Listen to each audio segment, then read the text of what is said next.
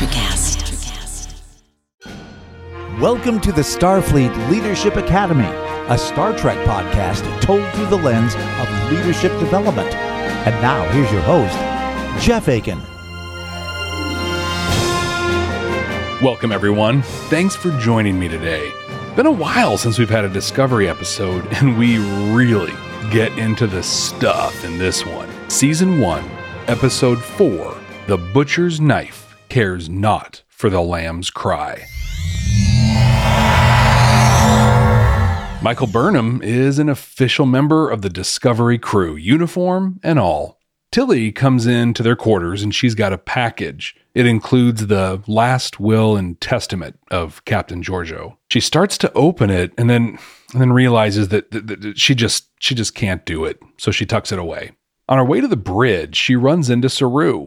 Saru is wearing the position of first officer very well. He doesn't agree with Lorca bringing her onto the crew, but he's going to work to make the best of the decision. He very much still sees her as a threat, though, and we see his threat ganglia. In this tutorial, we'll cover what nerve ganglia are, including where you can find them and what they do. Little kind of hangy things that pop out of the back of his head whenever he senses a threat. She tries to assure him that she's not a threat, but my ganglia remain unconvinced. Saru, again, is gentle with Burnham, but firm in his messaging. He does not support Burnham being on board at all. If you make some assumptions here, though, this really is perfect. First, he leverages his relationship with her to just be brutally honest. I mean, he's not playing nice at all, but he's also not being mean.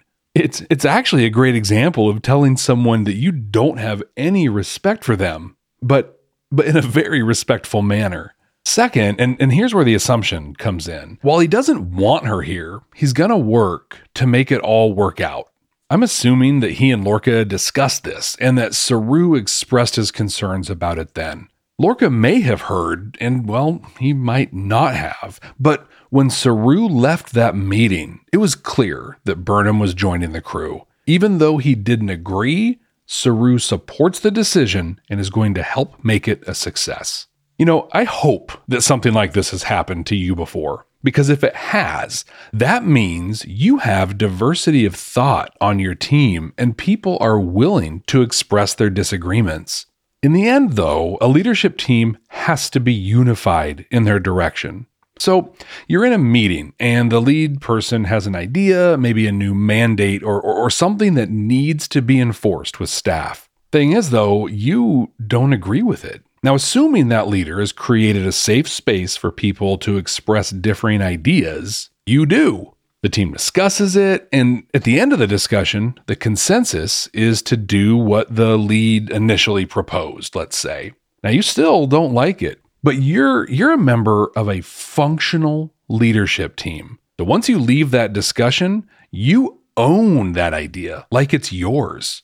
You work hard to make it successful. That's what a functional and successful leadership team looks like. They reach the bridge, and it is pandemonium. Red alert. They're in a firefight with two Klingon birds of prey. Things are looking pretty bad. And just when it looks like they're about to be destroyed, the simulation ends. We're all dead. Lorca just lays into him. Very nice. Very polite. He demands perfection from the crew and explains what a powerful weapon Discovery will be because of its spore drive. But he also points out they're going to be on their own. They're going to get there first, but that means they're not going to have any backup. Landry tries to move things along, but Lorca, well, he gets one last dig in. We'll do better next time, sir. It will be hard to do worse. Hey, nothing more motivating than being told you're terrible, right? Well, here's the thing, though. I mean, he's not wrong. The tactical situations Discovery will find itself in they're exactly how he described them. They'll jump right over the Klingon homeworld, for example, alone. I mean, yeah, backup might be on the way, but it could take hours, maybe even days for them to arrive. How often in the original series or even TNG did we hear, we're the only ship in the area, backup is days away? But really, do you think there might be more effective ways to motivate the crew? Because I sure do. Point number one, this is neither a military ship nor a military crew. With the exception of Landry, we've been told this is a scientific vessel with a crew of scientists. I mean, think about it. Would Tilly be on a warship at this point in her career? Point being, you have to match your motivation to the situation and to the people. Maybe if he had a crew of military personnel that were trained and drilled for these scenarios, this would be an effective way to light a fire under them. But they're not. I imagine for some on the crew, they've never been in combat before, and these drills are great for progressing through that. But to be put in a situation you neither trained nor even signed up for, and then to get mocked and berated for not doing well, that's just poor leadership. So tell me, how would you motivate this crew in this scenario? What techniques, what strategies would you use? Me? Well, there isn't time to coddle them, and there's not really time to sit with each person and have a good conversation with empathy about your expectations. As we'll see shortly, they get called into action at the snap of someone's fingers. So me? I'd go into full coach mode, Herb Brooks coach mode. Who's Herb Brooks, you ask? Well, Herb Brooks coached the 1980 U.S. men's hockey team to victory against the very dominant Soviet team. It was the miracle on ice. He painted the picture for his team that, yeah, the Soviet team is great and likely would beat the U.S. team most any time, but not this time. He showed them that victory was possible, and it was possible because of the contributions of each member of the team. Great moments are born from great opportunity. And that's what you have here tonight, boys. One game. If we played them 10 times, they might win 9, but not this game. Not tonight. You can hear the whole speech in the 2004 film Miracle. It's a great movie. I really recommend it. But what he does here is really the approach that I would take. Explain what success looks like, and then paint that picture for them. Set the expectation for success and what it looks like, and then motivate and inspire the team to reach and achieve that. I'd provide the tools much the same way Lorca does. Drills, exercises, scenarios, but I'd give feedback in a constructive way. I mean, I think it's okay to drop the heavy stuff on them. We're all dead. But then tell them how to do better. But telling them they're terrible and then walking away? That's what I'm looking for, and I don't see professionals. I see amateurs. I see trash. Little pieces of trash on my stage. Yeah, that doesn't help anything. He storms off with Burnham. He discusses, once again, her strengths that she brings to the table. I'm happy to assist Lieutenant Stamets with the refinement of the spore drive, said the xenoanthropologist. This was a gorgeous scene of them walking down a dark corridor that lit up as they walked down it. Very much a contrast to the areas of Discovery that we saw earlier. You know, full of people, bustling with activity. This part of the ship is just completely desolate, and we're about to see why. When the last episode ended, we saw that Lorca had kept the horror creature from the Glen in some cage surrounded by dangerous weapons. Lorca brings Burnham into that room. He shares that I study war and that he hones his craft in this room. He takes her to the cage door, and the creature launches itself towards them, but hits the force field. So far, all Lorca's learned is that it's a natural aversion to light. Same as me. She questions why he would keep this on the ship. He says that it showed its use on the Glen. It's all but impervious. Then he orders her to study and weaponize it. Shifting gears, we're back on the Klingon sarcophagus ship. Things are not going well for them. The battle at the Binary Stars was 6 months ago, and they're still crippled. They need a dilithium processing unit to start their engines back up and join the war effort. Instead, they're sitting dead in the water, and they're almost out of food. In fact, Turns out they ate the remains of Captain Georgiou. How pleasant. Voq and L'Rell are planning how to proceed. She encourages him to just raid the abandoned Shenzhou. It's got a dilithium processing unit. But Voq sees this as sacrilege. This is the ship that's responsible for the death of T'Kuvma. L'Rell makes compelling arguments that, eventually lead Voq to agree to scavenge the Federation vessel. Landry walks in on Burnham. Lorca's assigned her to team up with her to help solve the problem of this monster. How do you know it's a monster, Commander? Doubling down on it, Landry names it Ripper. Burnham explains it appears to be closely related to a tardigrade, which is a docile creature, and it can withstand almost any environment. She continues to speculate about what it is and how it came to be on the Glen. But Landry is all about the mission, weaponizing this thing. But Burnham just doesn't see it. And she says that its biology suggests it's not violent at all and would only attack in self-defense. Great line. Excellent line from Burnham here. You judge the creature by its appearance and by one single incident from its past. So she was looking at Landry when she said that, but she was talking to me and you and just about anyone and everyone that can hear. In a real way, this is a precursor to the TOS episode, The Devil in the Dark, which we talked about just a few episodes ago.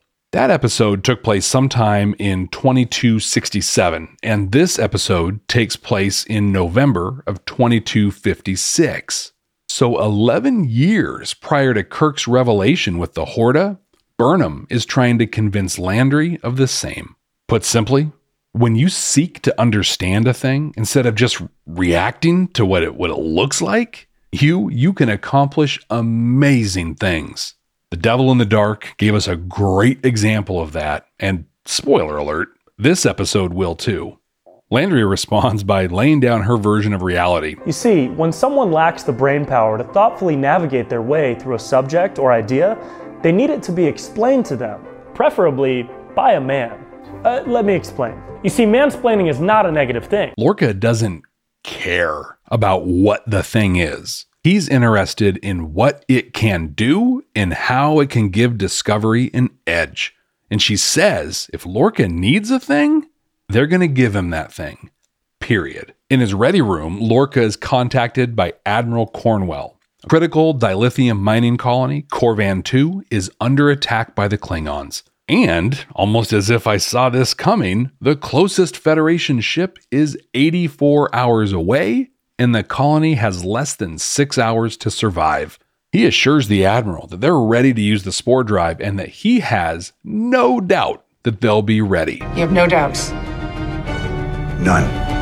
There is no way in hell we'll be ready to jump that. Oh, I love Stamets. He just tells it how it is. He explains that while they grabbed a lot of gear from the Glen, they still have no idea how to use it. Discovery, on its own, just doesn't have the computing power to maintain a long jump safely. Look, I know I use a lot of drops from Dune, but please, tell me this is not the exact same way the Guild Navigators came to be. Do not underestimate the power of Muad'Dib's prescience, milady. Computers can't calculate a safe jump path for ships and highliners, so they pump people full of drugs and gives them prescience so they can see the right path? Well, here, they need to find a way to basically do the exact same thing. Imitation is the purest form of flattery, right? Or at least something like that. Following his model for super great motivation, despite everything Stamets just explained, Lorca says they need to do it now. So figure it out. Captain, this can't be rushed. Now you listen to me, Mr. Stamets. Back on the sarcophagus ship, Kol, the Klingon from House Kol that belittled Voq in the prior episodes, beams aboard to swear his fealty to Voq and the tenets of T'Kuvma. He says that he wants the cloaking technology that this ship has. Voq explains the dire straits they're in, but shows that he really is a man of his faith and is true to his beliefs. He says to Kol, what belongs to House Takuvma belongs to House Kor. Kor calls T'Kuvma his messiah and gives the rallying cry, Remain Klingon.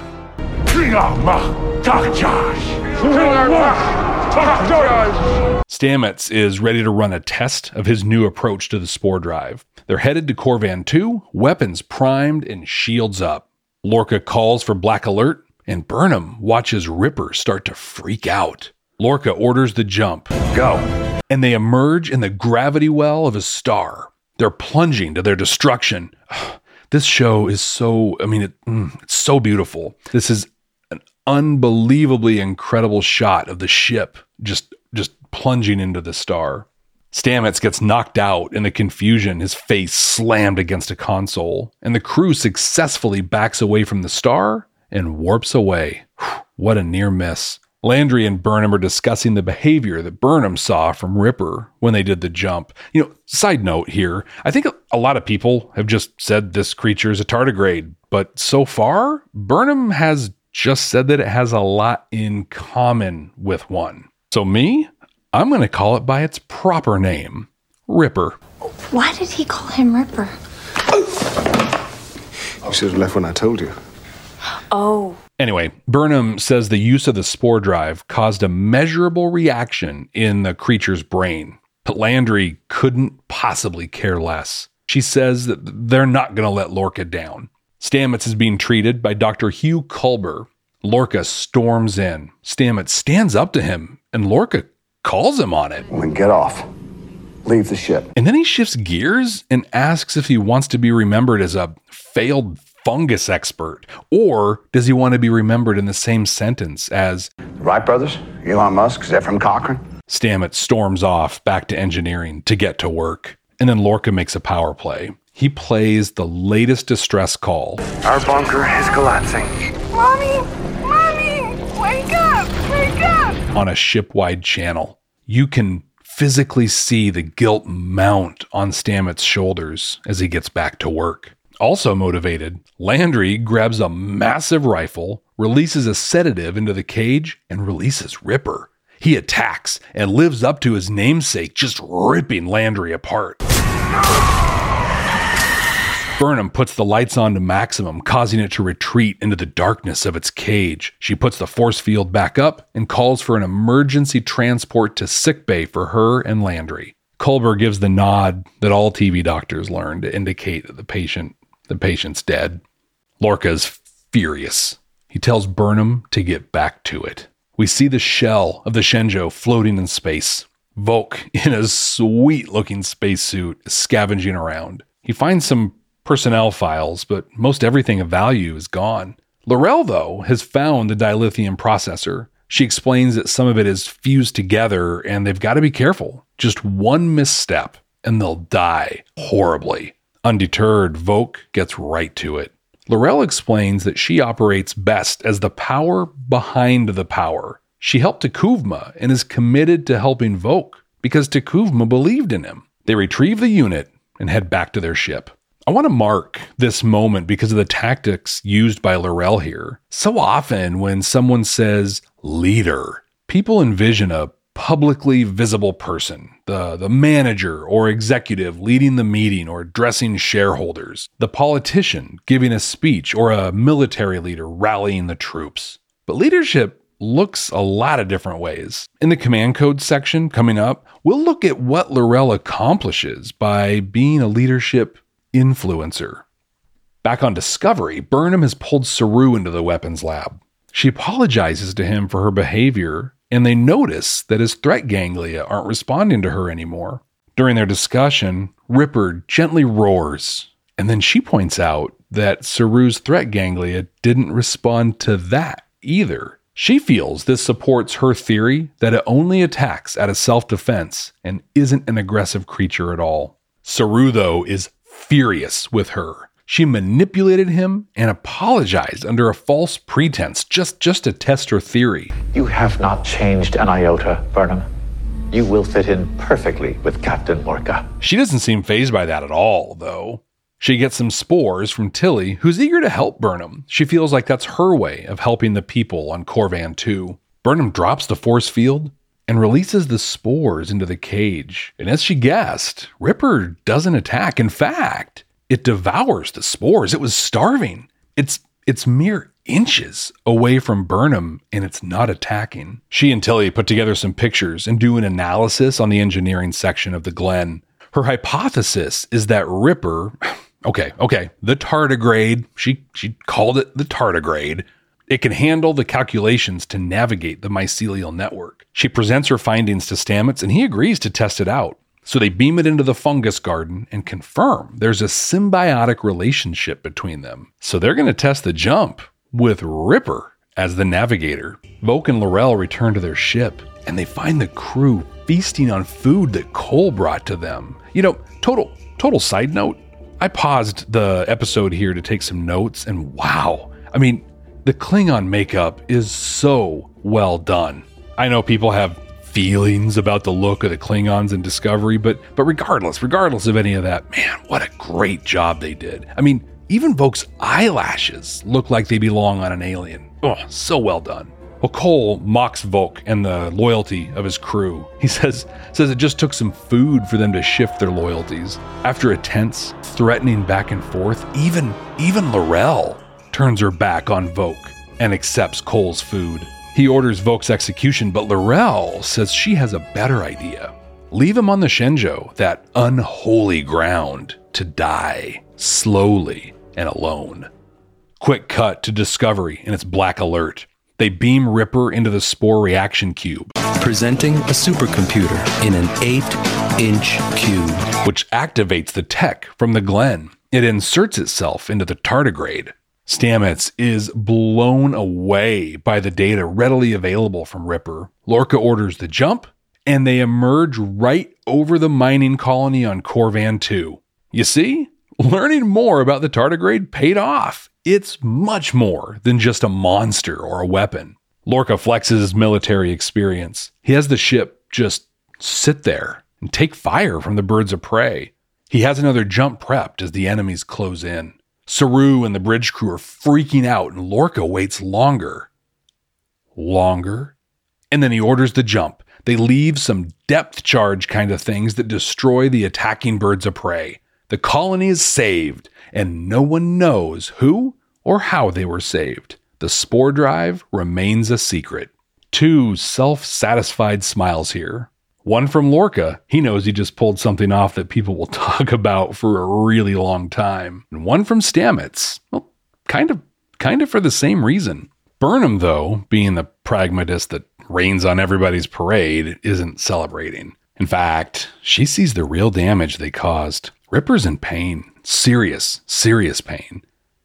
She contemplates that as we join Voq alone on the Shenzhou, where he's been left to die. He's dejected. He's angry. He destroys the personnel records you found, specifically when it's displaying Michael Burnham. Slight spoiler, maybe. Just remember that little point. At his lowest moment, he's staring into the holographic eyes of Michael Burnham.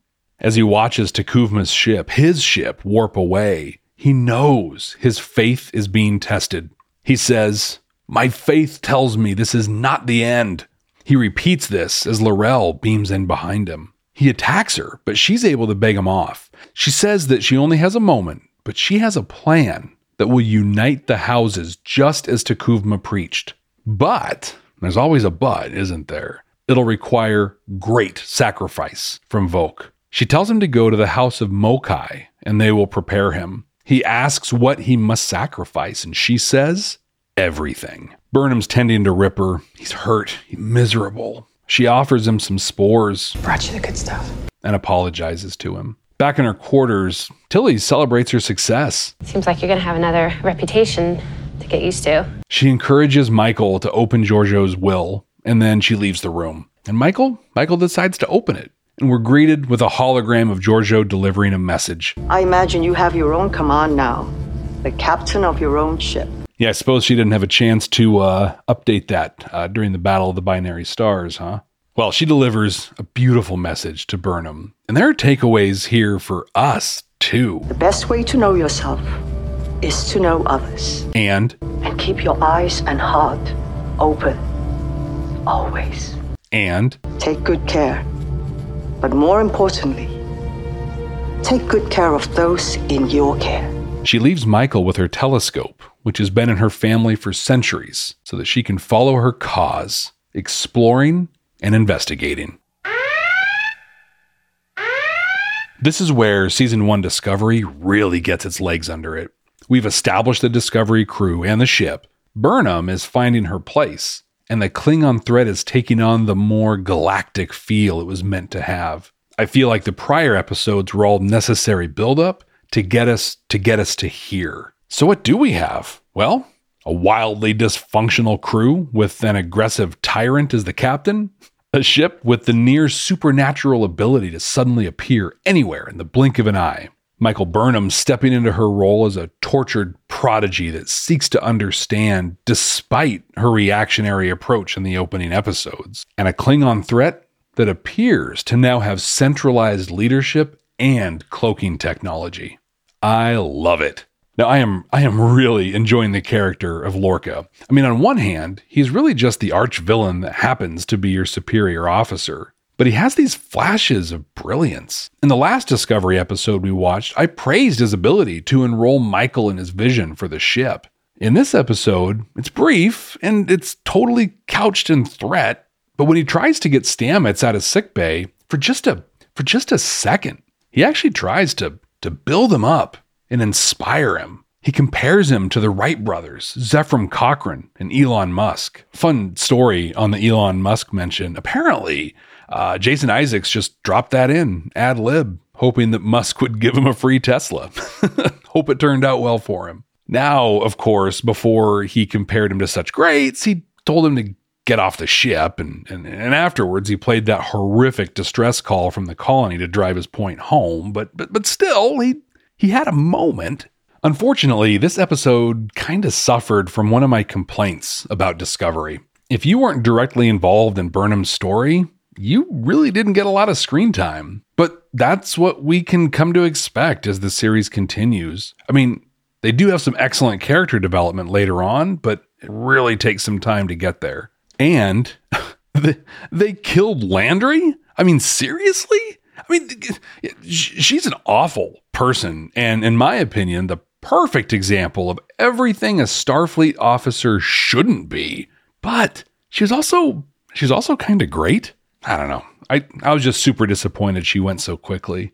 We got to meet Admiral Cornwell, an incredible character in Star Trek. I am really excited to see more of what she offers as the series continues. And I think it's going to be really interesting to see how things progress with Ripper. You know, when TNG first came out, they planned on having dolphins and whales as crew members. Turns out that, well, especially in 1987, that would have been prohibitively expensive, so they dropped the concept. But maybe having Ripper as the Spore Drive navigator will be their chance to do something like that. Yeah, maybe. The Starfleet Leadership Academy is supported by listeners just like you. Click the link in the show notes to support the ongoing production of this podcast. Command codes verified. They say the absence of a thing can often be just as instructive as the thing itself. And we absolutely had examples of that with Lorca in this episode. He was aggressive, insulting, dictatorial, and well... just plain mean. Man, that's just mean. But the sad thing is, it worked. He berated his bridge crew, personally insulted Stamets, weaponized a distress call, and they were still successful. But they were only successful in the short term. We're 4 episodes into Discovery, and they just had their first big win. But was it Lorca's leadership, or was it the skill of the team that brought them that victory? I mean, honestly, I would say the team succeeded in spite of Lorca's leadership. Burnham's assignment was to weaponize Ripper. That cost Landry her life. Ignoring the mandate, which, by the way, is a real pattern for her, Burnham learned more about the tardigrade and its capabilities. Then she was able to convince Stamets that its capabilities were related to the spore drive and could possibly be their solution. Had all of that not happened, the ship would have failed, and the mining colony would have been lost. The execution of his strategy at the colony was chaotic. It was dangerous. I mean, he'd been taking the time to drill the crew. You think he could have told them he planned on using the ship's defensive systems to lure the enemy ships into range so they could jump out and blast them out of the sky? Yeah, I think he could have. In fact, that would have all but eliminated the chaos and panic among the bridge crew. For all they knew, he was sacrificing the ship and them for something.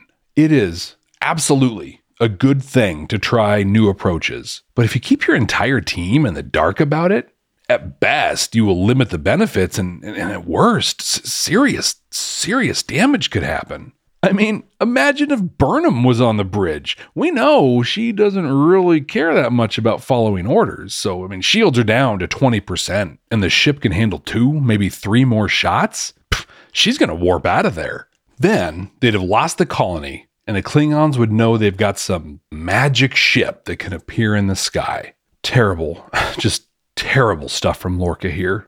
Now, imagine that your job is to support him and be sure his orders are carried out the way he wants them to be. Enter the executive officer, Saru. Here's the officer that wanted to run as soon as they found an unknown object at the binary stars. The one that says his species is specifically bred as prey, and he has to support Lorca? Whew, yikes. But he does. We talked about it earlier in this episode when Lorca said that Burnham was joining the crew, even though he didn't like it, he's going to help make it happen. I wanted to talk about this in more detail and more specific to your situations and your experiences. See, when you put a group of humans together on a team and put one of them in charge, it creates some interesting dynamics. We talk about the positive ones quite a bit, right? Diversity of thought and experience can bring fresh and innovative ideas. Having a group of people to run ideas by helps ensure we focus our time on the ideas that most benefit everyone, and so on and so on. What we don't always talk about is the process, the path to those fresh and innovative ideas. I think the people that used to make those motivational posters, you know, the cat hanging in the tree saying, hang in there. Those people would want you to think that you just put a diverse group of people in a room and suddenly rainbows and lollipops are streaming through the air. Ideas are pitched, built upon, and implemented. It's all so magical. But it isn't. I mean, sometimes it gets ugly. Not always, for sure. But I want to illustrate that spectrum between rainbows and lollipops all the way to chairs getting thrown and tables being flipped and everything in between. Ideally, you walk into a meeting to discuss implementing a new mandate or something like that. You share your ideas, others share theirs, and you all work together to filter through the thoughts and bring it all together into a plan of action that everyone contributed to and feels good about. And honestly, I believe that can and does happen most of the time. But there are times when your ideas aren't welcome, when the boss or maybe even their boss or HR, and it's always HR, by the way, has a my way or the highway approach to it. And that's the end of it, right? Regardless of which end of the spectrum you experience in the meeting, there are 2 rules that simply cannot be broken if you want to be an effective leader. 1, voice your opinion. Fight for it if you can. Be compelling and work to bring others to support your opinion. But do that behind closed doors. That's for the meeting. It's not for the floor, and it's not for all of the team. Which brings us to rule 2. When you walk out of that meeting, whatever idea was the final decision, you own that as if it were your own. You don't complain to colleagues or to staff that it was a bad decision. You don't tell people that are upset about it that you don't agree with it. You own it. And then you go back to 1. Behind closed doors, you voice your opinion. And maybe now you have real life examples of the negative impacts. And those examples can strengthen your case. But 1 always leads to 2. And 2 can lead back to 1. Remember that. Now that's not the end. If it's a truly bad decision and it's causing harm of some kind, yeah, you escalate it. And I mean it when I say you fight for your opinion, but also be reasonable about it. Just because you disagree with a thing doesn't mean it's an objectively bad decision. Quick story. In the early 2000s, we had to lay off some people. It was awful. We were in a union environment, and the rules process for all of this were clearly spelled out in the collective bargaining agreement. Now, I was new to managing an organized workforce, and I didn't understand how a CBA worked. When we got the news from HR, see, I told you, it's always HR. Toby now has the floor, and he is going to try not to screw this up like everything else in his life. That we had to do some layoffs. They identified the people that were impacted per collective bargaining. Well, I disagreed. One of those people was super talented. Like we were lucky that they chose to join our team, kind of talented, like next level. But because they lacked seniority, they had to go. I was so naive. I put together reports, cost-benefit analysis. I wrote incredible talking points to make my case that we should keep this person and put one of our lowest performers in their place. Now, if you've worked in this environment before, you know what comes next. I was shot down, and not because I had a bad idea, but because the rules for this were clear. Once I understood that, I not only owned the decision when all was said and done, but I was also one of the people that delivered the news to those affected. And at no point did I tell them that I disagreed with them being laid off. I was sympathetic. I listened. But I didn't try to make myself feel better by telling the one person that I fought to keep them on board. Now, if it was a different situation, like a non-union environment, and I was given the list of people being affected, I could ask more questions, fight for my opinions. I could even escalate to HR if, for example, my boss said they wanted to lay off a person because of a protected class or something like that. And sorry, I've been pretty unfair to HR for the last couple minutes. All that to say that there's situationality to this for sure. But generally speaking, rule 1, voice your opinion behind closed doors. Rule 2, own the decision as your own when the meeting is done. Now, can we talk about L'Rell a little bit more? The power behind the power. What I appreciated in her was the demonstration that you don't need a title and you don't even need the spotlight to be a leader. She's supported both T'Kuvma and Voq in their holy visions. She provided counsel that's helped them both. But she's also in a position to advocate for her own ideas and others' ideas as well. Through her influence, she can shape policy. She can shape the direction they move, and she can shape their response. When you've developed expertise in an area and you have the respect of others, influencing others can almost seem natural. Your opinions are taken seriously, and people tend to pay attention to what you have to say. But you can work to build your influence regardless of your expertise level, your experience, your position, or your title. It takes time, but it's possible. You must first build trust with and around your team. You do this through consistency and in being reliable. Be an excellent listener and take action based on what you hear. And ultimately, develop relationships with the people you work with. The activity of doing these things will help to build your influence. Jason Demers wrote an article for Inc.com that focuses on this really well. Check out the link in the show notes to read it for yourself. And finally, Georgiou is amazing. Could you imagine working with or for someone like her? I mean, I would feel invincible knowing that she was supporting me. In a short message, she opens Burnham's heart so she can see who she really is. You are curious, an explorer. Then she points her in a direction to build success for herself. Take good care, but more importantly, take good care of those in your care. And then she forges a personal connection that goes beyond words. Know that I am as proud of you as if you were my own daughter. So good.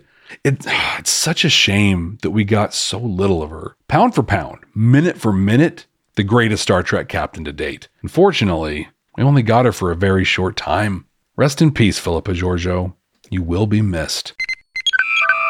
There is very little I enjoy more than hearing from you. What takeaways did you have from this episode? What did I miss?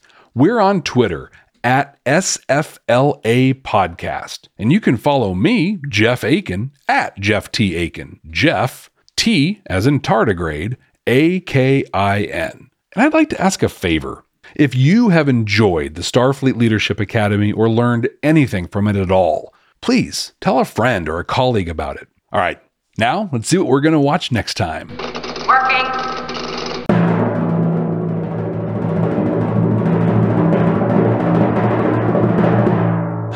Oh yeah, Season 5, Episode 25 of Deep Space Nine, in the cards. A super fun episode that not only brings baseball cards into the Star Trek canon, but also features Jeffrey Combs as Wayoon. This one hits a lot of high points for me, and I hope it'll do the same for you. Also excited to see what lessons we can pull from this episode. But until then, Ex Astra Scientia.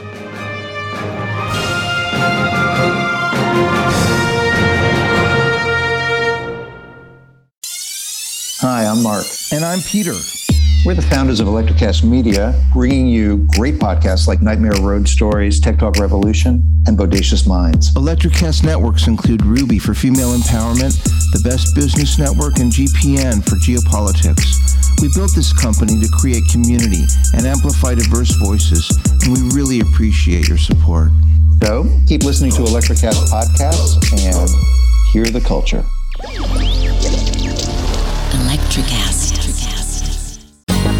Ever thought about starting your own podcast? Do you have a business or a message you want to share with the world? Well, now it's easier than ever with ElectraCast. Hi, I'm Mark Netter. And I'm Peter Rafelson. We're the founders of ElectraCast Media. Whether you want to start a new podcast or already have one, join ElectraCast to grow your audience, monetize your content, and build your community. With our simple sign-up, you get free promotion, world-class analytics, premium ads, and personal support. Go to electracast.com and join our community today. ElectraCast. Transform your influence. ElectraCast. ElectraCast.